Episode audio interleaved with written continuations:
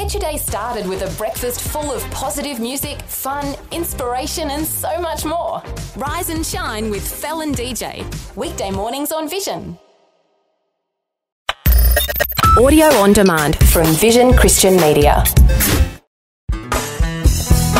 Have you ever had the devil on your case and you just know it? His temptations are so powerful, he's knocking you around so much. It's easy to start believing that he's just as powerful, just as powerful as God Himself. But that simply isn't true. Hi, I'm Berni Dymet, and welcome to the program as we continue taking a look at some of Satan's great lies from a different perspective. And do stay tuned because in just a few minutes, I'll be telling you about the powerful prayer that could be coming your way to help you through whatever you happen to be dealing with in your life just at the minute. I've often wondered what the world would be like if rats were as big as cats. Or if cockroaches were as big as a pet dog. Have you ever wondered what the world would be like? How your world would change? Hi, I'm Berni Dymet with a different perspective. It's not a nice thing to think about, is it? Just imagine a rat in your house the size of a cat, or a cockroach in your house, in your bedroom, the size of a dog. They'd be big and nasty and ugly and scary and frightening and very, very dangerous things to be around, wouldn't they? I mean, if a cockroach could be the size of a dog, imagine the power in its jaws. If cockroaches were as big as dogs, I think I'd have bars on my windows and doors. You'd have to, otherwise, they'd be able to kill you. Okay, enough of that. Fortunately, God was smart enough to make sure that that wouldn't be the case.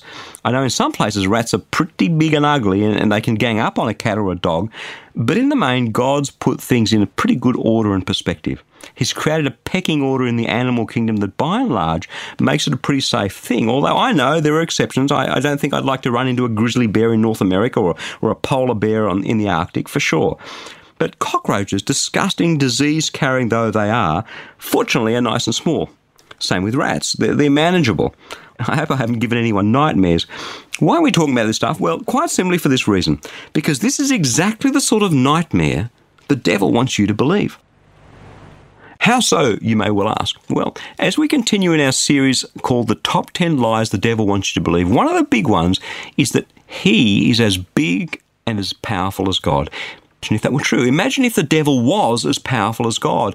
And what was really happening in this world was that the two of them were slogging it out to see who was going to win.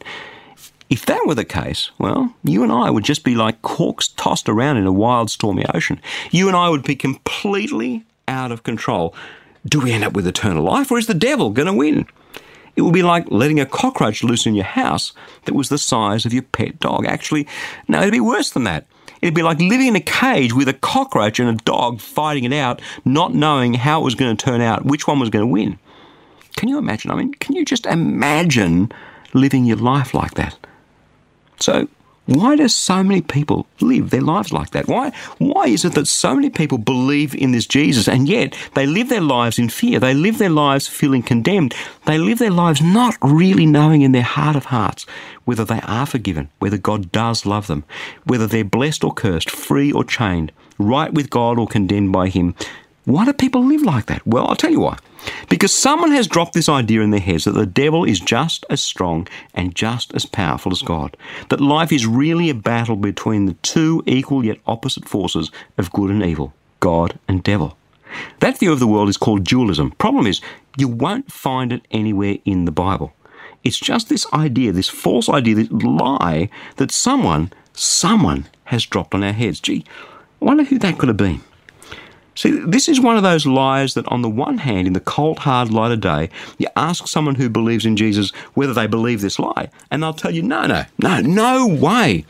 But come on, how often do we find ourselves living our lives as though it was true? How often have you struggled with a sin and thought to yourself, there's no, there's no way I'll ever overcome this one. I just have to live with it. I just have to accept that in this particular department of my life, the devil has won. Well, Today we're going to deal with this lie once and for all. Are you ready? The well accepted narrative of how the devil came into being comes to us through Isaiah chapter 14. It was actually written initially about the king of Babylon, but I and most others accept that this is the narrative of the devil's rise and fall, as it were. Have a listen. Isaiah chapter 14, beginning at verse 12. How you are fallen from heaven, O day star, son of dawn. How you are cut down to the ground, you who laid the nations low. You said in your heart, I will ascend to heaven. I will raise my throne above the stars of God. I will sit on the mount of assembly on the heights of Zaphon. I will ascend to the tops of the clouds. I will make myself like the Most High. But you are brought down to Sheol, to the depths of the pit. Those who see you will stare at you and ponder over you. Isn't this the one who made the earth tremble and shook kingdoms, who made the world like a desert and overthrew its cities, who would not let his prisoners go home? All the kings of the nations lie in glory, each in his own tomb, but you, you are cast away away from your grave like loathsome carrion, clothed with the dead, those pierced by the sword, who go down to the stones of the pit like a corpse trampled underfoot. You will not be joined with them in burial, because you have destroyed your land, you have killed your people. Pretty picturesque language, isn't it? There it is. Satan's narrative from beginning to end. He sought to lift himself up to make himself equal to God. And as a result, he will be destroyed. That's his ultimate end, to be destroyed. Read the book of Revelation. He ends up with his demons in a lake of fire. An angel created by God who fell and has fallen to the depths of depravity because he sought to raise himself up to be equal with God. He tried to be the equal and opposite force and could not be. Sure, he's someone clever, someone wily, but someone who's living out his own lie. And he wants us to believe the same lie, that he is equal with God. He wants to perpetrate that lie in my life, and he wants to perpetrate that lie in your life. When Jesus sent 70 disciples out to do amazing things among the people, they came back just stunned at the power of God that they'd seen at work through them. Luke chapter 10, beginning at verse 17, the 70 returned with joy, saying, Lord, in your name, even the demons submitted to us. And Jesus said to them, I watched Satan fall from heaven like a flash of lightning. See, I have given you authority to tread on snakes and scorpions and over all the power of the enemy, and nothing will hurt you. Friend, that's the truth. It comes from Jesus' own mouth. When Jesus speaks, the devil has to submit. Because Jesus is the Son of God. Jesus has the power and the authority. Ephesians chapter 1, beginning at verse 20. God put this power to work in Christ Jesus when he raised him from the dead and seated him at the right hand in heavenly places, far above all rule, all authority, all power, all dominion, and above every name that is named, not only in this age, but also in the age to come. And he has put all things under his feet, and has made him the head over all things for the church, which is the body, the fullness of him who fills all in all. And as Paul writes elsewhere, Corinthians chapter 2, verse 15, Jesus disarmed the rulers and authorities and made a public example of them, triumphing over them at the cross. Friend, that's the truth. Jesus has won. The devil is a liar. The devil can never be equal to God because he is under the dominion of Jesus Christ, just like every other living thing. The devil believes his own lies, and he wants you and me to believe them too. Well, let's not. Let's choose not to believe them any more, any more than a cockroach the size of a dog, any more than a rat the size of a cat, because they're no more believable or plausible than that. The next time you feel defeated, the next time the devil's got you duped into believing that he's just as powerful as God again, the next time you can't see a way out, may the Holy Spirit remind you that we are more than conquerors through Him who loves us. No matter how compelling, how convincing, how powerful a lie this lie may seem, a lie is a lie. And this one, that the devil is just as powerful as God, is just another lie in the devil's long list.